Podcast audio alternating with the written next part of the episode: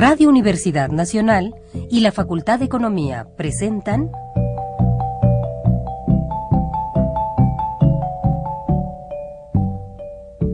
Los bienes terrenales.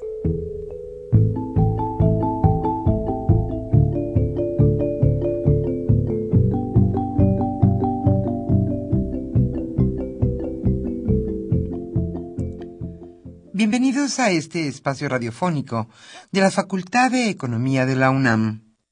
Como cada semana, estamos aquí con ustedes para reflexionar sobre un tema interesante relacionado con la economía, la política, la cultura y las cuestiones sociales. En nuestra mesa de análisis participan destacados especialistas, quienes nos acompañan hoy en este estudio y como siempre, le invitamos a participar en este programa a través de sus llamadas telefónicas. Para nosotros es un gusto saber que usted desde su casa, desde su oficina o en el lugar donde se encuentre, se interesa en el tema que tratamos. Nuestro número 5536 8989. Repito con mucho gusto. 5536 89 89.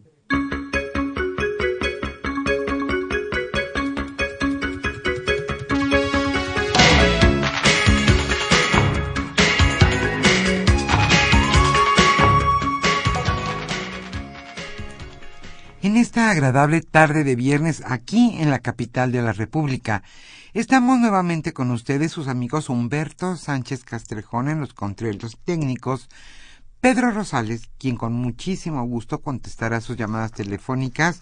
Yo soy Irma Espinosa. Estaremos con ustedes los próximos 58 minutos en este subprograma Los bienes terrenales.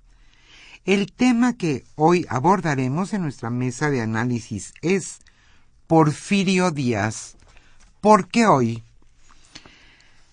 Nos acompaña esta tarde el doctor Antonio Ibarra Romero, catedrático de nuestra facultad, la Facultad de Economía de la UNAM, quien charlará hoy sobre este polémico personaje, Porfirio Díaz, con Alejandro Pérez Pascual. Les voy a leer con muchísimo gusto unas líneas del historiador Paul Garner a propósito de Porfirio Díaz. Él señaló, pocas figuras en la historia de México e incluso en la de América Latina son tan conocidas como Porfirio Díaz. Hasta muy recientemente, pocas han sido más incomprendidas o difamadas. La explicación básica para tantas distorsiones se revela al investigar los vigorosos mitos que se han creado en torno a la figura de Porfirio Díaz. Precisamente de este personaje es que hoy vamos a charlar en nuestra mesa de análisis. Como siempre le invitamos a participar en este programa a través de sus llamadas telefónicas. Hoy estaremos obsequiando el libro Teorías del capital, dinero e interés en la fisiocracia, economía política clásica, marginalismo y Marx. El autor Lorenzo Alfredo Popoca García. Como siempre, le invitamos a participar. Para nosotros es un gusto que usted nos llame a este programa y nos señale sus preguntas, dudas, sugerencias y comentarios hoy en torno a la figura de Porfirio Díaz. ¿Por qué hoy? Antes de iniciar nuestra mesa de análisis, le invitamos a escuchar la economía durante la semana.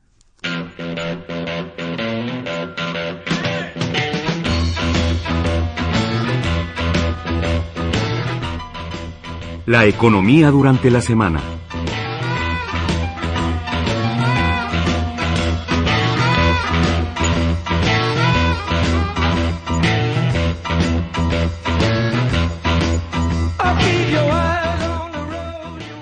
Se crea el área comercial más grande del mundo.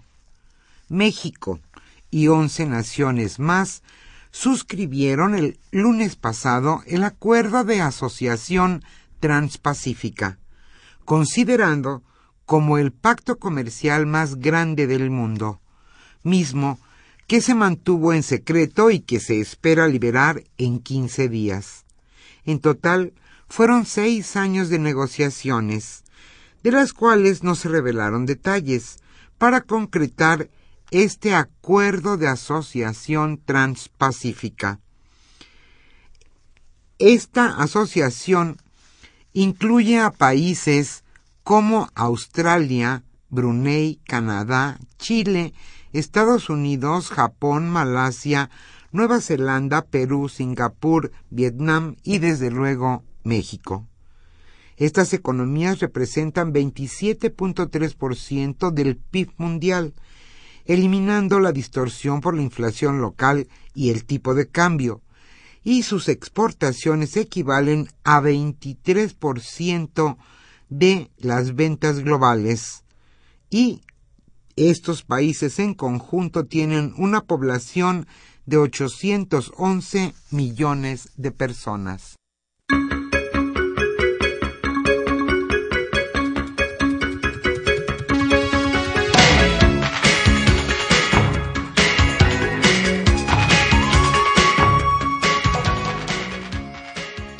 Dejan de circular casi 500.000 tarjetas de crédito.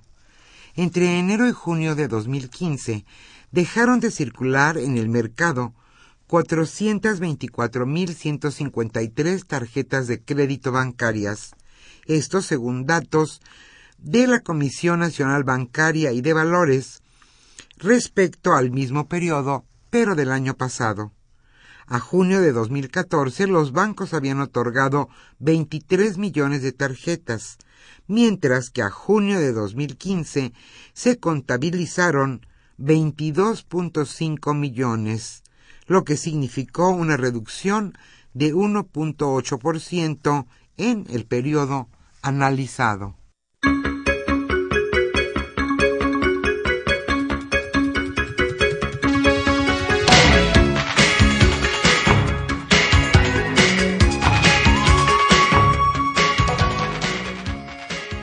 Aumenta la derrama turística en nuestro país.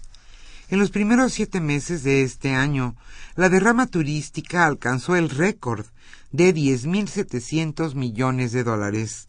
La razón es porque en ese lapso 19 millones de turistas del exterior arribaron a México, lo que representó un incremento del 8.5% con respecto al mismo periodo del año pasado el secretario de Turismo, Enrique de la Madrid, informó que al concluir este año, nuestro país podría alcanzar los 30 millones de visitantes internacionales y una derrama de 17 mil millones de dólares.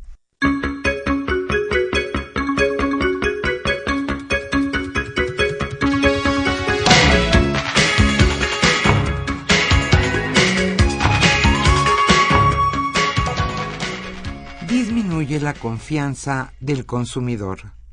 En septiembre, por tercer mes consecutivo, el índice de confianza del consumidor disminuyó. De acuerdo con cifras desestacionalizadas publicadas por el Instituto Nacional de Estadística y Geografía, el índice se encuentra en su nivel más bajo desde septiembre del año pasado. La confianza del consumidor cayó 0.04% mensual desde variaciones negativas preliminares de 1.23 y 2% en agosto y julio. En su medición anual, la confianza registró su primera caída en 11 meses. Esta fue de 1.41%.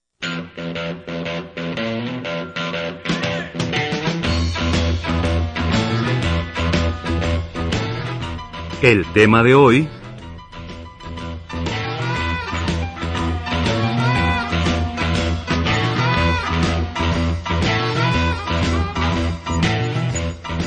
Como habíamos señalado al inicio de este programa, El tema que hoy ocupará nuestra mesa de análisis es Porfirio Díaz. ¿Por qué hoy? Alejandro Pérez Pascual charlará hoy con el doctor Antonio Ibarra Romero, a quien le damos la bienvenida en este estudio de Radio UNAM. Él es catedrático de nuestra facultad, la Facultad de Economía de la UNAM. Como siempre, le invitamos a participar en este programa a través de sus llamadas telefónicas. Hoy estaremos obsequiando el libro de Alfredo Popoca titulado Teorías del Capital, Dinero e Interés en la Fisiocracia, Economía Política Clásica, Marginalismo y Marx.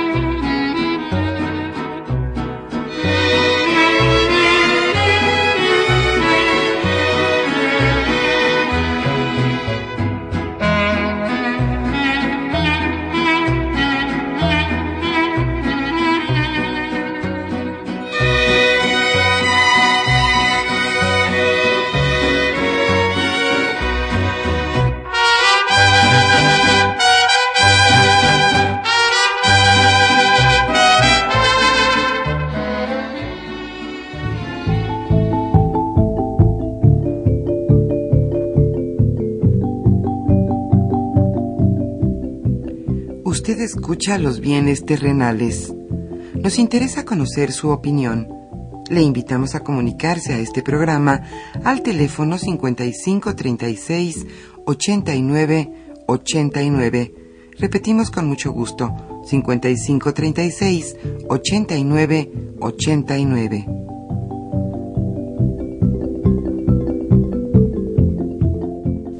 Muy buenas tardes, estimados radioescuchas de los bienes terrenales, programa radiofónico de la Facultad de Economía de nuestra Universidad Nacional Autónoma de México.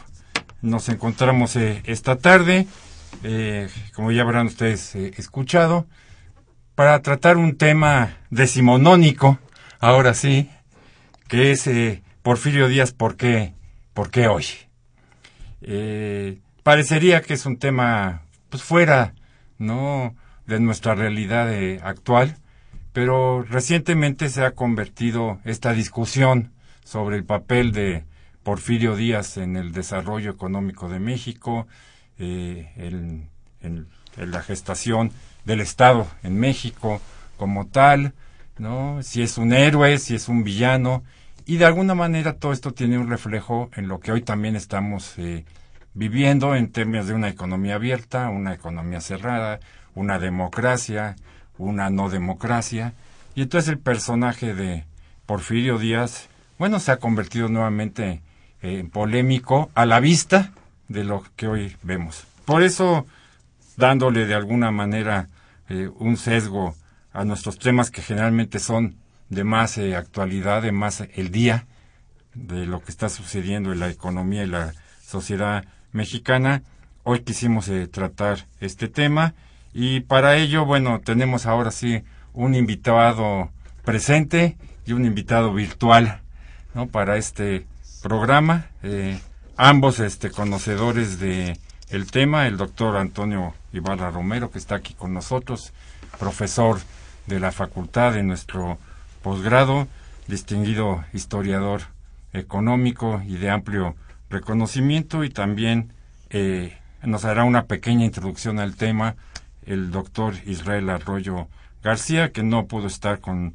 nosotros, pero también no nos, eh, nos dejó, digamos, eh, grabado en una cápsula, digamos, lo que él considera, sí, los temas fundamentales que hoy harían eh, viable del, del, día discutir lo que hizo o dejó de hacer y cómo lo hizo Porfirio Díaz en 30 años o más de que estuvo en el poder en México. Toño, te damos la, la bienvenida. Y, muchas, ¿no?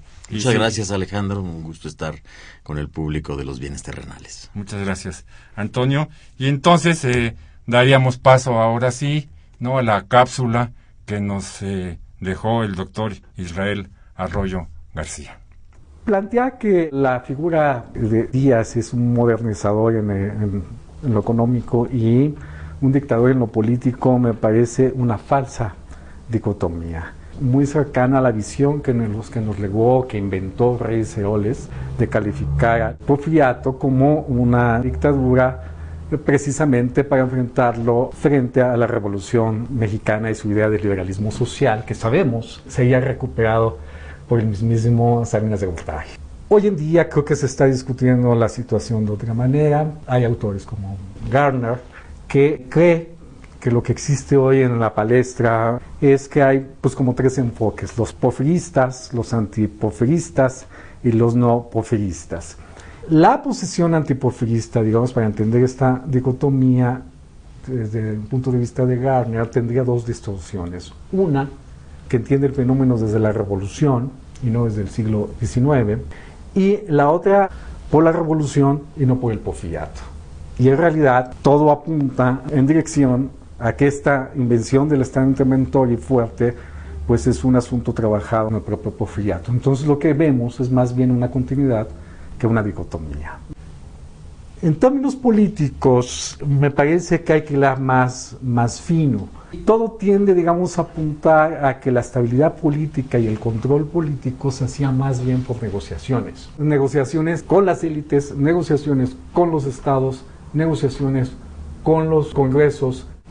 El segundo punto que también hay que entender es que esta construcción es una construcción gradual hay quien piensa que eh, en un principio Díaz puede verse como un positivista pragmático, que respetaba más o menos la división de poderes y si no quería respetarla de todas maneras, los congresos eran bastante fuertes en un inicio, en los primeros periodos y su último recurso, por supuesto, era la violencia. Por lo tanto, esta figura monolítica no tiene razón de ser. ¿Qué papel juega la figura de Porfirio Díaz en el presente? Yo creo que ha sido usado de distintas maneras. López Obrador es uno de los que ha ocupado esta figura con mayor, este, con mayor provecho, estos usos que se hace de las figuras. Él piensa que es un dictador y por lo tanto todo se está orientando hacia un regreso al autoritarismo. Es un uso que me parece que no es consistente, pero es al mismo tiempo eficaz en términos de lo que él quiere transmitir. Le atribuye, digamos, al gobierno en turno pues características este, tan negativas como la de ser neoporfiristas.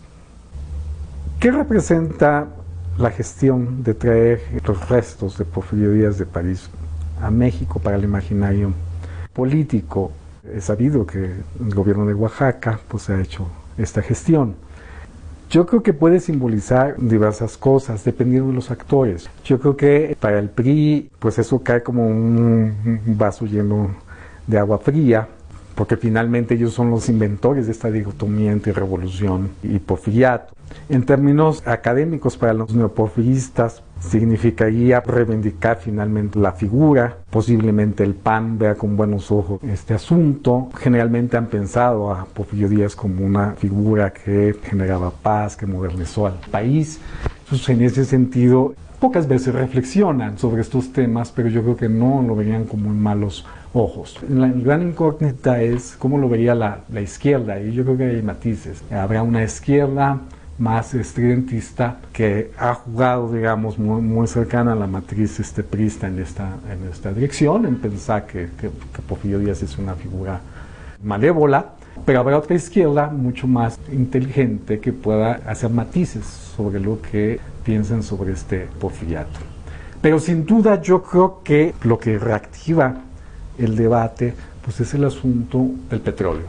Si realmente, digamos, las medidas, la reforma eh, energética que se ha dado se parece mucho a lo que se hacía en el porfiriato o estamos caminando por otros senderos. Desde mi punto de vista, sí hay una especie de regreso a muchas de las cosas que se hicieron en materia de política económica en el porfiriato. Entonces eso es, interesante para la izquierda, un, punto a explotar y valdría la pena estudiar realmente qué sucedió, en qué se parecen eh, lo que se hizo en el porfiriato a la reforma energética.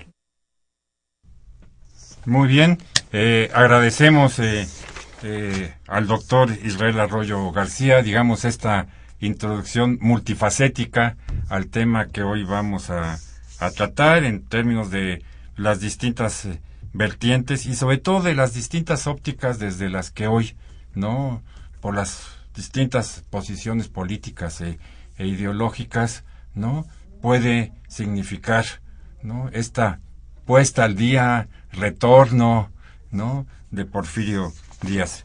Eh, Toño, ¿qué tan modernizador fue lo económico y qué tan no modernizador fue lo político para ti, Porfirio Díaz? Sobre todo la vertiente económica, que creo que Israel no nos la, eh, digamos, no la abordó, no realmente de, de manera clara, no clara, no la abordó simplemente. Entonces, ¿cómo ¿Cómo podríamos evaluar sin estos sesgos, ¿no? ideológico-políticos actuales, ¿no? La parte, por lo menos entremos de, inicio en la parte económica de, de Porfirio Díaz. Yo le pondría a la figura de Porfirio Díaz, digamos, tres, eh, tres antecedentes para poder ubicarlo y sobre todo no personalizar lo que fue todo un proceso de construcción del Estado moderno en México, del cual, sin duda alguna, él fue un arquitecto decisivo. La primera parte es, bueno, Porfirio Díaz es un personaje que es producto del liberalismo mexicano. Si se quiere, del segundo liberalismo mexicano, aquel que resultó exitoso en modelar una forma de Estado, vale decir moderno, un Estado liberal, republicano, eh, con división de poderes y una organización federal, eh, segundo, es eh, también un personaje que va a representar en gran medida los esfuerzos de construcción de una nueva sociabilidad política. A Díaz le podemos eh, reprochar quizá de sus últimos años de gobierno una preferencia por las decisiones arbitrarias, pero es un gran arquitecto de políticas de consenso, algo que en el siglo XIX eh, sobre todo en las dos primeras partes del siglo XIX, era un bien muy escaso. Es decir, estábamos en un mundo de azonadas, de golpes, de relaciones de fuerza entre los distintos sectores políticos y Díaz construyó, eh, digamos, a partir de crear como un nuevo tejido institucional y una nueva manera de hacer política en el consenso, digamos, una nueva sociabilidad. Y el tercer elemento es, eh, bueno, el régimen, y vamos a despersonalizar acá, el régimen eh, llamado porfiriano, fue un régimen político que se inscribió muy en sintonía con lo que hoy podríamos llamar la primera gran globalización económica moderna. Caracterizada por el, gran desarrollo global de los mercados de, productos vinculados a la producción capitalista de gran escala, hoy diríamos commodities de la época. Eh, segundo, un movimiento de capitales eh, que eh, tenía, digamos, como propósito crear un tejido bancario, un tejido institucional y donde las deudas públicas son importantes para el desarrollo de la infraestructura de los países. Díaz, en ese sentido, también inscribe a México en ese, en ese circuito, digamos, de movilización de capitales. Y el tercer elemento tiene que ver con la movilización de, fuerza de trabajo y, caudales migratorios.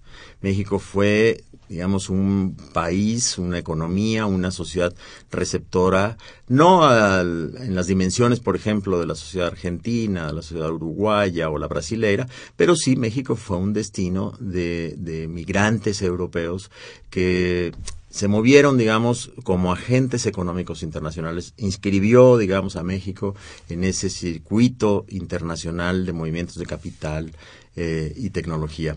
Entonces, eh, Díaz supo responder, el régimen, eh, los, arquitectos de la política económica supieron responder a ese momento global de coyuntura. Entonces, estamos hablando de un hombre, de un régimen, que interpretó su época y logró cerrar un gran ciclo de inestabilidad en la vida política de México, que convirtió a la estabilidad política en un bien económico. Entonces, eh, la gran reforma institucional que se va a iniciar en la década de los 80 y que va a progresar, digamos, eh, a lo largo de dos décadas, eh, va a poner a México en una escala de modernización quizá como ninguna otra economía de Latinoamérica. Bien podemos decir que era la economía más eh, aceleradamente modernizada de América Latina. ¿Más que Argentina? Sí, porque, porque en México lo que tenemos es, digamos, un mercado interno. No teníamos una, en el caso de Argentina, como todos sabemos, es, digamos, un puerto que va a desarrollar círculos concéntricos muy ligados a la exportación y que, y que va a tener una industrialización, va a ser mucho más tardía la industrialización eh, argentina, en eso la industrialización mexicana se aventajó, y sobre todo porque eh, la vulnerabilidad de la economía argentina, que se habría de manifestar en las crisis de 5, 7 y después en 20, eh, no tenía la economía mexicana decir, estamos hablando también de una economía con una pluralidad de recursos eh, distinta, pero también con una cercanía a un mercado eh, dinámico, el mercado norteamericano, que digamos en el régimen de Díaz sus críticos lo ven como una falencia, en la época uno lo podría encontrar como una, una virtud, encontrar los mecanismos de integración a la economía norteamericana para que ésta este, ejerciera una gran eh, labor de arrastre. En ese, en ese sentido que, nos toca eh, y, para entrar en el, en el debate, hoy estaríamos haciendo bajo otras condiciones, digamos, una estrategia eh, similar en esos términos, una incorporación, una apertura, ¿sí? A la, a, la economía mundial y obviamente estando en México la economía norteamericana se vuelve eh, fundamental eh, como tal, ¿sí? Las voces neoporfiristas en ese sentido tendrían, digamos, alguna eh, justificación en, en planteárselo así. Ojalá que tuviésemos neoporfiristas que tuviesen una visión de Estado, es decir, que se comportaran como auténticos hombres de Estado, que buscaran equilibrios eh, en los poderes globales, que generaran un desarrollo de infraestructura e inversión interna. Es decir, eh, eh, en el régimen porfiriano, una de sus virtudes, y, y voy a mencionar las virtudes, ¿no? Una de sus virtudes fue enlazar el movimiento de las, de las exportaciones con la, la gran inversión que supuso la infraestructura de comunicación interna. Ferrocarriles, puertos, eh, bueno, los caminos, no hay que olvidarlo, eh, eh, la modernización de la minería es muy importante, la introducción de innovaciones tecnológicas. Comunicaciones. Comunicaciones. Y algo que no hay que perder de vista, que es muy importante, que es en el régimen de Díaz, lo que tenemos es una institucionalización de la actividad económica. Eh, dejamos los códigos eh, eh, decimonónicos para tener una, una, nueva legalidad económica que le dio, digamos, certeza a las inversiones y creó, quizá, no como tenemos ahora, un régimen de derecho. Es decir, lo que tenemos son leyes de quiebras, lo que tenemos leyes de inversiones, lo que tenemos son leyes bancarias, etcétera. Teníamos ya una, una trama eh, legal que le dio una fortaleza institucional al régimen y que también lo hizo ser un árbitro importante en los intereses nacionales extranjeros. Eh, la leyenda negra pone a, Porfirio Díaz como un desnacionalizador y la verdad es que era un, bueno, como un hombre que había vivido el siglo XIX y las guerras del siglo XIX y sabía de, la pugna de poderes en Europa, Estados Unidos, eh, era un hombre con un sentido del equilibrio y de, y aunque no se considere en, en, política estrictamente una de sus grandes virtudes, era un respetuoso del de, eh, equilibrio de poder. Pienso, por ejemplo, en, la, en las leyes de desamortización. Claro, la leyenda negra dice las leyes de desamortización fue una privatización de los eh, bienes de nacionales. las comunidades, básicamente. Y abrió la puerta. ¿no? Claro, y abrió la puerta para, ah, para el despojo de ciertas comunidades. Y es un poco, eh, ya cuando uno lo mira a, ras de tierra, eh, un... Eh, Tema en el que tú eres más que experto. No, bueno, uno lo mira, este, uno ve los procesos judiciales y se da cuenta de que, primero, la autonomía del Poder Judicial se ejercía quizá con mayor fuerza que hoy día y las eh, comunidades eh, indígenas tenían una larga una larga tradición de luchar por sus derechos y además eh, tenían una capacidad, la movilización en la última instancia, pero tenían una capacidad de negociación asombrosa. Es decir, conmutaban tierras, recuperaban bosques, controlaban ríos, arroyos, etcétera. Eh, una investigación hecha por el, eh, un historiador norteamericano, Robert Holden, documentó que las, para las compañías norteamericanas que participaron de la política de deslinde fue un gran fracaso en las inversiones porque los costos de transacción de tomar posesión efectiva sobre las tierras eran tan altos que decidieron desistir en tribunales de, apropiarse de tierras que no tenían más valor que la de ser tierras contiguas a las vías de comunicación. Es decir, el, el valor era futuro y la lucha judicial era tan compleja tan llena de, de laberintos. Y los, obstáculos in situ, ¿no? Y los obstáculos, bueno, por supuesto, los que había que enfrentarse cuando ya conocieron el terreno. Entonces, ahí hay este, un elemento de la leyenda negra este, del, del, porfiriato, que es el revisionismo histórico amatizado. Vaya, esto eh, no invalida la idea de que, piensen ustedes,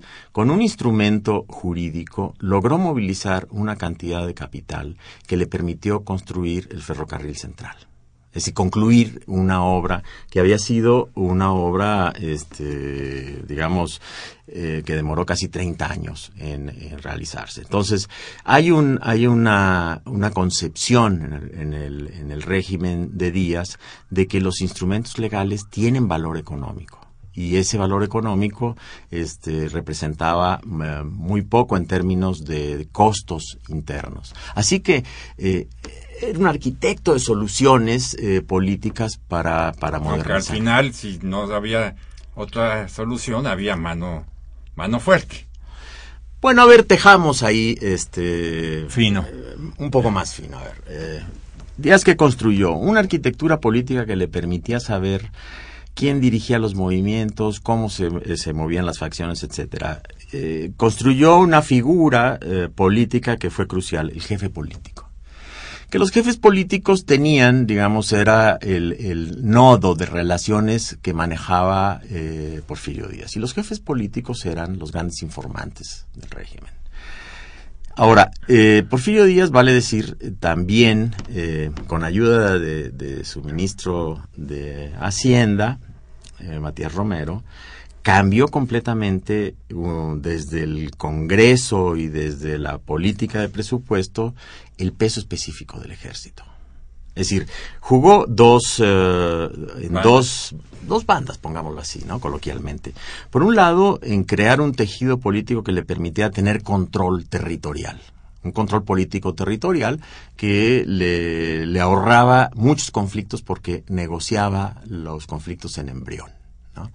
Eh, y dos, eh, disminuir el poder eh, económico del ejército. Es a través del presupuesto un instrumento que en su momento fue una, una, herramienta muy poderosa para negociar entre los poderes del, digamos, del gobierno federal y los poderes regionales. Disminuyó a un tercio el presupuesto destinado al ejército.